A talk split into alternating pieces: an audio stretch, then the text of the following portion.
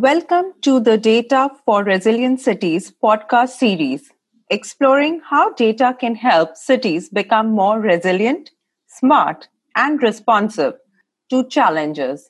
This series is brought to you jointly by Center for Applied Geomatics, CRDF, and by CODATA, the Committee on Data of the International Science Council. Via this podcast series, we bring to you reflections on the interdisciplinary approaches and the innovative use of data taken by various cities, offering examples of good practices and lessons learned. Hi, this is Shelly Gandhi from CEPT Research and Development Foundation. Today we bring to you an episode on Role of Data in Building Resilient Cities, focus on urban floods.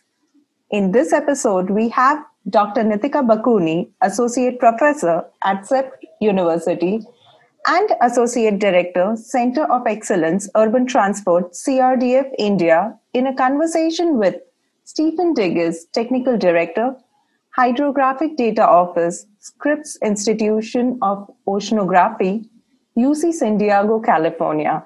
I welcome you both on this episode. Thank you, Shirley. Hi, Stephen. Hi, Nitika. Good to hear from you. Yeah. So, how are you doing today? I'm doing well, and I'm uh, ready and excited to talk about this subject today, uh, so timely about resilient cities. Absolutely, Steve. Urban flooding is now proving to be a global phenomenon, and I think it's time that we start addressing this issue seriously and start looking into the nitty gritties of what needs to be done to build our cities to be more resilient and futuristic. I agree. I think that you know the you know you you bring up an excellent point. Getting to the details is how to get this actually done. Talking about it at a very high policy level hasn't been so effective uh, in our global community yet. And um, you know, just a word here about climate change. Where I am in California, we're experiencing the worst wildfires we've ever had, um, mm-hmm. and many of the climate scientists here uh, say say that climate change uh, plays a big role in that, as well as the wildfires that were in mm-hmm. Australia.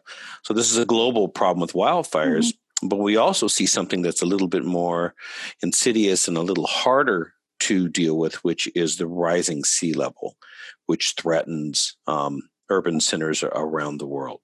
I completely agree with you, Steve, there. If I look at the urbanization trends in India, what one sees is that around one third of the population is now residing in urban areas. Okay, with a growth of about 4% in the last decade itself, which is huge given the population base of our country.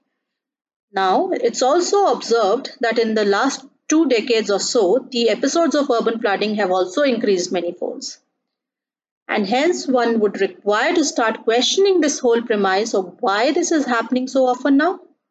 What kind of information is required by us to understand these trends? How do we go about analyzing this information? Where is the information available from? And what are the data gaps? Answers to these questions will become imperative as they provide building blocks to any kind of policy and strategy that we need to adopt to mitigate the impacts of urban flooding and work towards resilient cities. I'm sure globally there'll be a lot of work that is done around resilient cities. Now, Steve, can you throw some light on what is happening in the global arena and how cities are responding to it? Yeah, well, one of the interesting things that we are dealing with at Scripps is, you know, we're we're collecting all these data from the deep sea where there's a lot of heat storage and, and carbon storage, all the way to the mm-hmm. weather patterns and what happens in, you know, up high in the atmospheric rivers. So these data are available. And I've long thought that you know, for the most part, we're dealing like we did in the past few centuries, just using humans' 5 mm-hmm. senses to see if it's hot or cold or wet or dry.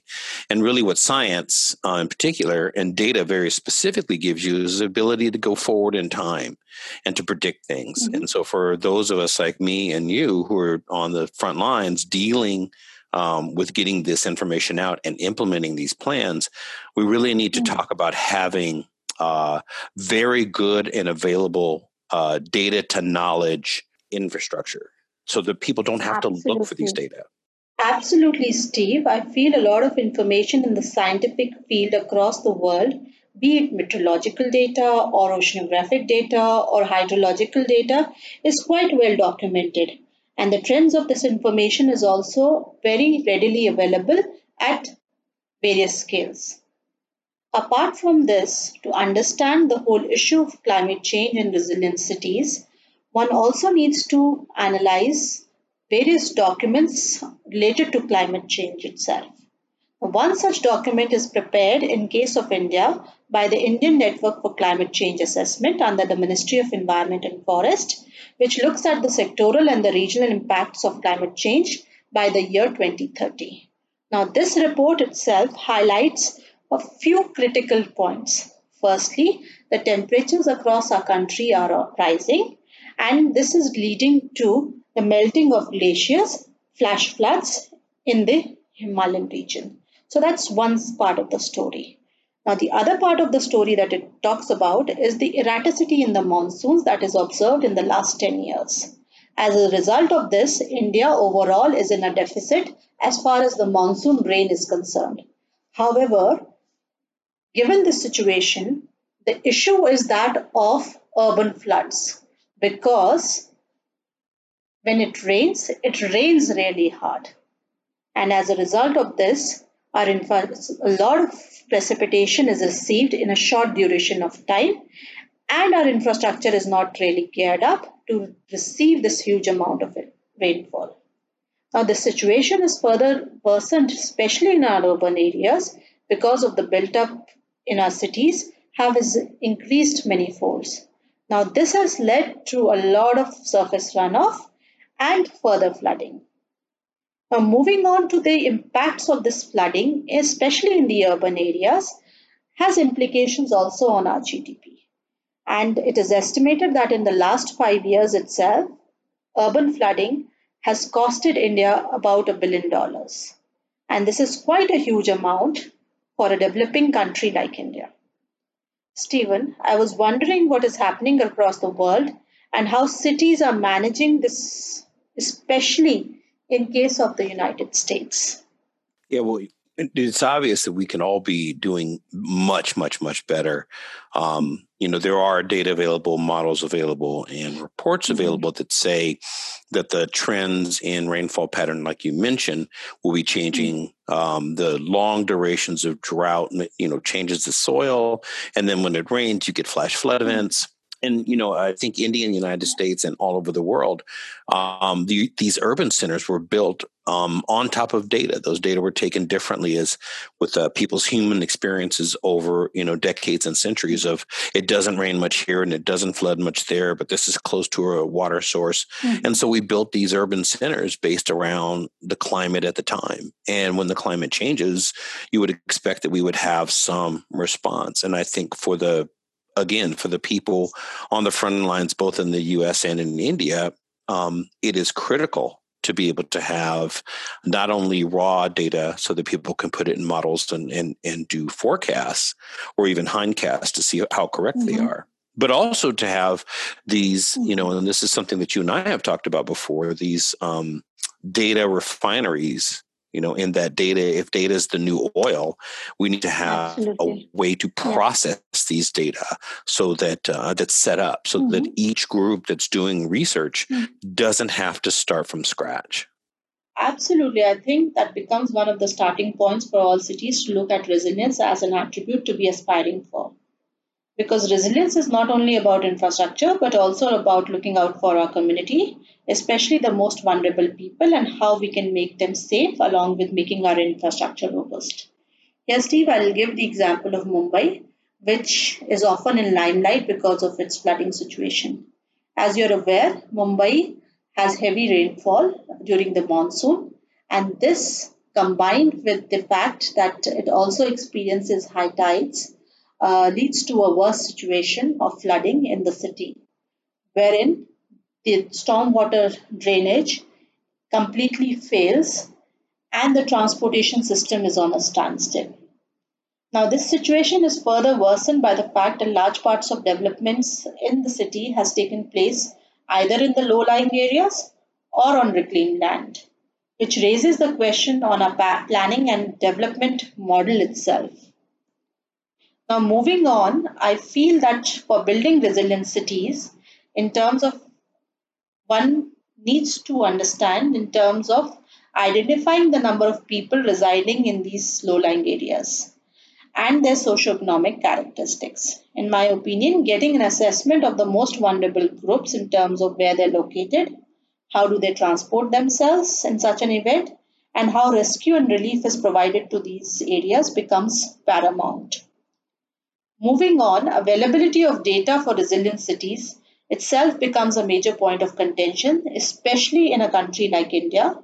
As you rightly mentioned, that data is not readily available here, and the limited sources of information are also in the government domain.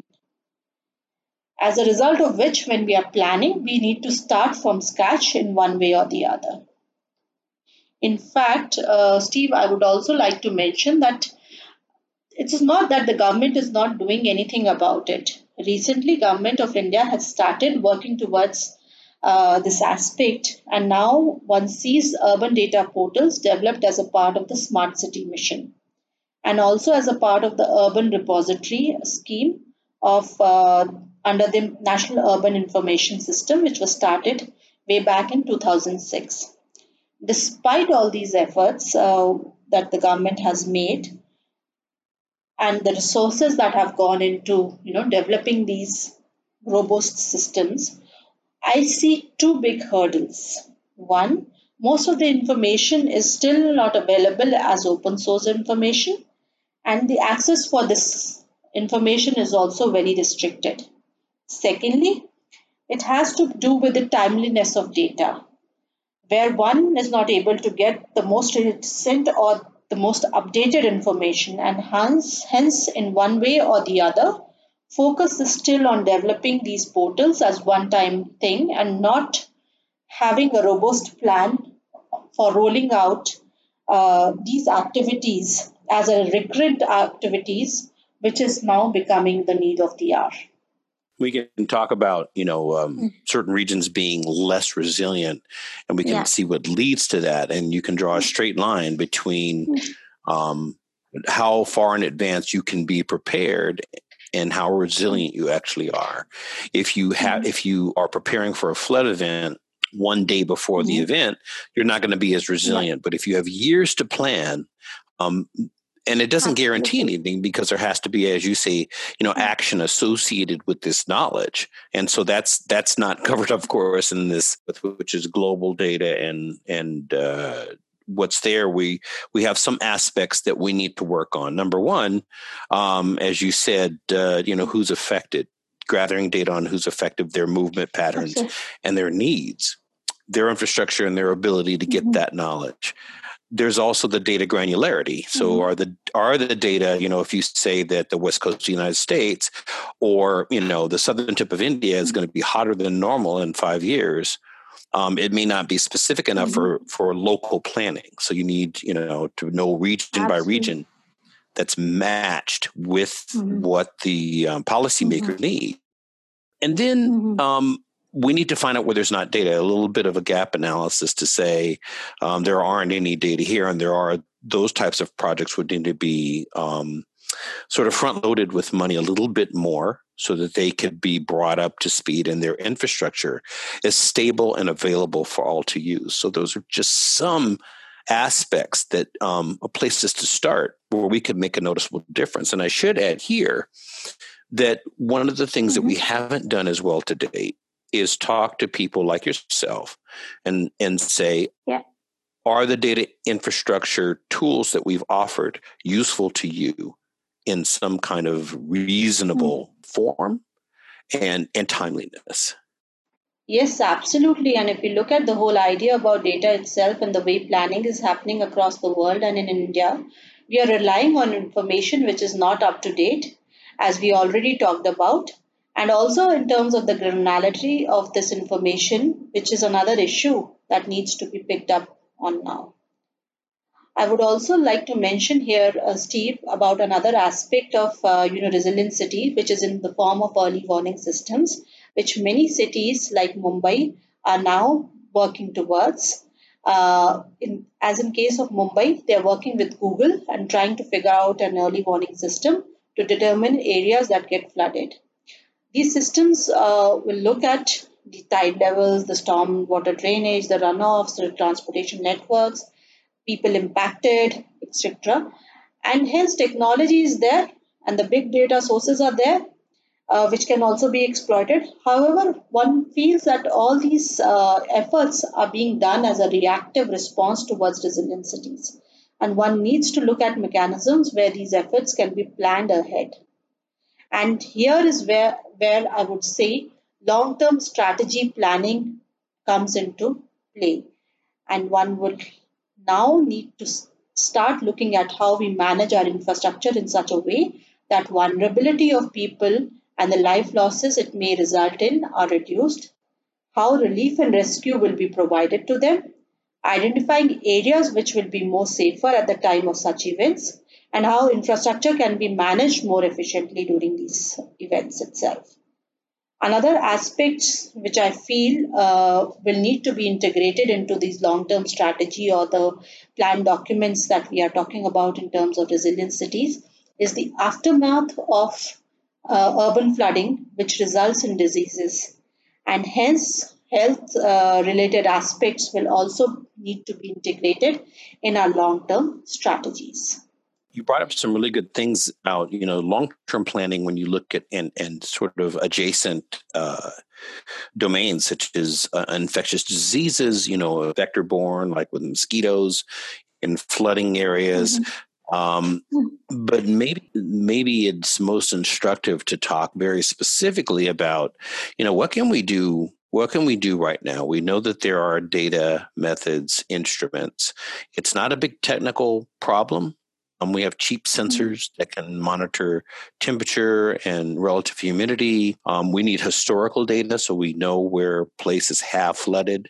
Um, and if we can correlate floods with rainfall and other climate events, then we can get a better mm-hmm.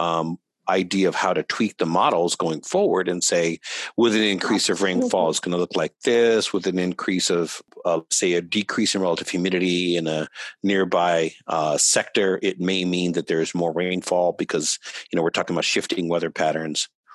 And then without putting too fine a point on it, we have to talk about the cost. And the cost is going to be Absolutely. relative to the objectives like is is our objective mainly loss of life or um, general health and welfare? Is it disruption to the economy? Prioritize those things. I think we'll come up with a budget. Then once we have a budget um, we can you know negotiate that. But i think that what we would be remiss if we didn't mention the fair principles, you know, findable, accessible, interoperable, and reusable data, because those things would be good guidelines mm-hmm. for whatever data infrastructure we set up with this, you know, new data refinery if data are the new oil. Sure, and I also feel that you've raised a very relevant question about cost of data and information itself, Steve. I personally feel as a researcher or a professional who's working in field that we are always working with very limited amount of information and as such the information is also not available in the market for a price. Though the government of India has brought in the National Data Sharing and Accessibility Policy in 2012, we are still quite far away from the actual data sources to be made available which are authenticated and also up to date. And in this regard, one will need to not only work towards creating data sets, but also keeping them, you know, updated for our prediction models and thereby strengthening our strategy towards building resilient cities. Yeah, one of the quotes I've heard about uh, resiliency is, and I can't remember who said it, but they said, you know, are we saying that we need to accept the harm coming into communities when we say we need to be resilient? And I think that this data preparedness um, speaks directly mm-hmm. to that and say, no, we don't have to accept that harm. We can yes.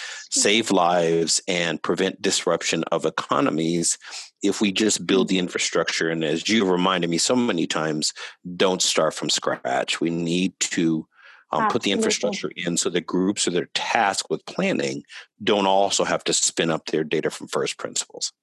Absolutely, and I think towards building resilient cities, this will become like a building block since the foundation of any resilient cities is good information. That is where our, every strategy or every policy really starts.